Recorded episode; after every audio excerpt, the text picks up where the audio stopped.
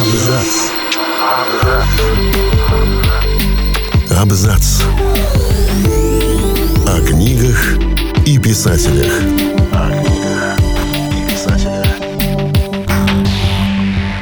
Всем привет, я Олег Булдаков, и сегодня я расскажу вам о писателе, который придумал Джеймса Бонда. Ян Флеминг – английский писатель, автор истории о супершпионе Джеймсе Бонде. Именно по его романам, рассказам и персонажам снимается серия фильмов о знаменитом агенте 007. Сегодня мы решили вспомнить и рассказать вам об основных вехах творческого пути знаменитого писателя. Тот, на кого равняются создатели многочисленных Джейсонов Борнов, родился младшим сыном в очень известной бангирской семье в мае 1908 года. Его отец, Валентин Флеминг, был членом британского парламента от консерваторов. Он воевал и погиб в Первую мировую – Старший сын Питер стал блестящим журналистом, военным и писателем-путешественником. А вот карьера младшего поначалу упорно никак не задавалась. Учился Иоанн, Ян все-таки не вполне точная транскрипция его имени, скверно и преуспевал лишь в легкой атлетике. Так что из университета в Итоне мать его забрала. Она решила подтянуть сыновние навыки немецкого, для чего парень был на год отправлен в Австрию, где учился в частной школе. Юнцу, на тот момент интересовавшемуся лишь автомобилями и женщинами, все же удалось освоить язык и поучиться в паре немецких университетов, после чего он сделал попытку поступить на службу в родное Министерство иностранных дел. Увы, вступительные тесты Флеминг провалил, так что матери снова пришлось подключать связи. Так он попал в агентство Reuters на позицию журналиста и младшего редактора. И вот тут что-то интересное с карьерой будущего шпиона и писателя все же стало происходить. Флеминга в 1933 году направили в СССР, где ему довелось освещать показательный процесс над шестерыми сотрудниками британской компании, их обвиняли в шпионаже. Во время этого визита молодой репортер набрался наглости написать заявку на интервью с самим Иосифом Сталиным. Тот не смог прийти и, что поразило Флеминга, ответил собственноручной запиской, в которой извинился перед молодым британским журналистом. Дальше в жизни будущего писателя продолжилась череда неудач. Он попытался включиться в семейное дело и стать биржевым маклером, но не преуспел. Зато у него получилось охмурить замужнюю баронессу О'Нил. Уже в мае 1939 года Флеминг не просто работал в военно-морском министерстве, британская разведка традиционно подчинена морскому министерству, а стал личным помощником одного из руководителей Ми-6. Всего за несколько месяцев работы в знаменитом здании Рипли Флеминг вырос в звании с лейтенанта до лейтенанта-командера. Он оказался бесценным сотрудником для своего не слишком популярного босса, выполняя функции связующего звена между ним и правительственными структурами Великобритании.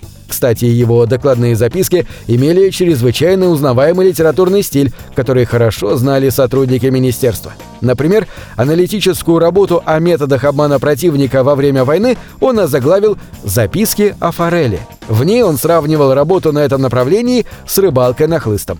Вот лишь несколько рассекреченных операций британской разведки, к созданию которых Флеминг приложил руки. Они дают хорошее представление о том, что это был за человек – Ему принадлежит идея подбросить противнику труп с хорошо сфабрикованными документами. Эту идею использовали в 1943 году в ходе операции «Мясная наживка», когда британцам понадобилось замаскировать свое будущее вторжение на Сицилию. Два сотрудника разведки тогда использовали тело бездомного, который отравился крысиным ядом. Его одели в форму капитана морской пехоты, а в сумку положили фальшивую переписку между двумя британскими генералами, из которой следовало, что настоящей целью вторжения союзников была Греция, Сицилия же станет просто отвлекающим маневром. Тело отвезли на подводной лодке к берегам Испании, где дали ему всплыть. Утром находку обнаружил местный рыбак. Наживка сработала, и противник на ловкую дезинформацию купился. Еще одна операция называлась «Безжалостной», и нужна она была для того, чтобы добыть часть кода к немецкой шифровальной машине «Энигма». Флеминг предложил уронить в Ла-Манш похищенный немецкий бомбардировщик с переодетыми в форму врага британскими военными внутри. Им следовало дождаться, пока их спасет подводная лодка, перебить экипаж и угнать ее в Англию.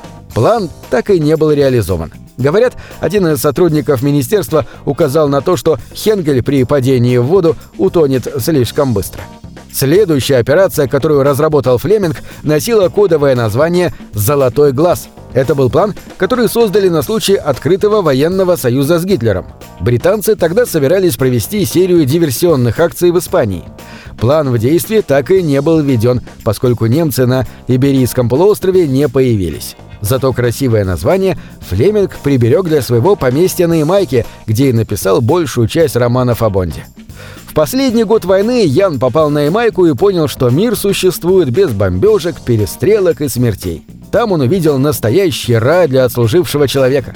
Ян решил остаться на острове и наслаждаться чарующей атмосферой как можно дольше. Именно под шум моря и в окружении солнечной погоды, умиротворения и счастья Флеминг построил бунгало, в котором и написал первые строки своего знаменитого романа. Для некоторых после 40 лет жизнь теряет блеск авантюризма краски, но только не для Яна Флеминга. Когда ему было 45, весь мир впервые увидел книгу о Джеймсе Бонде. Кстати, обложку к первому изданию «Казино Рояль» писатель нарисовал лично. Всего за 12 месяцев роман разошелся тиражом в 7 тысяч экземпляров. Чуть позже книгой заинтересовались американцы, которые в итоге купили права на нее. Через некоторое время многие люди уже не представляли себя без истории о жизни великого Джеймса Бонда. Роман стал частью американской культуры, а действующий президент США признался, что в свободное время с удовольствием читает книги с главным героем агентом 007. Некоторые считают, что такой сногсшибательный успех к Яну Флемингу пришел благодаря цинизму, с которым он писал свои книги. Он открыто утверждал, что романы и другая литература пишутся ради трех вещей – денег, славы или удовольствия. В некоторых случаях для всего вместе. Сам же писатель рад был заниматься подобным видом деятельности, но не скрывал и того, что доходы от книг его делают еще счастливее. С тех пор, как Ян Флеминг стал популярен, он стабильно один раз в год выпускал свой новый роман, который все ждали с нетерпением. Помимо романов о шпионе 007, Флеминг является также автором детской повести под названием «Читти-Читти Банк-Банк». Фантастическую историю писатель написал для своего сына Каспара, и это произведение было тепло встречено британскими критиками. На этом все. Читайте хорошие книги.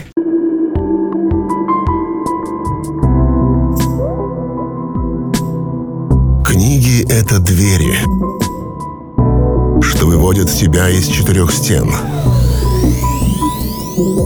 с ними ты проживаешь другие жизни, а свою умножаешь в тысячу раз. Тысячу раз.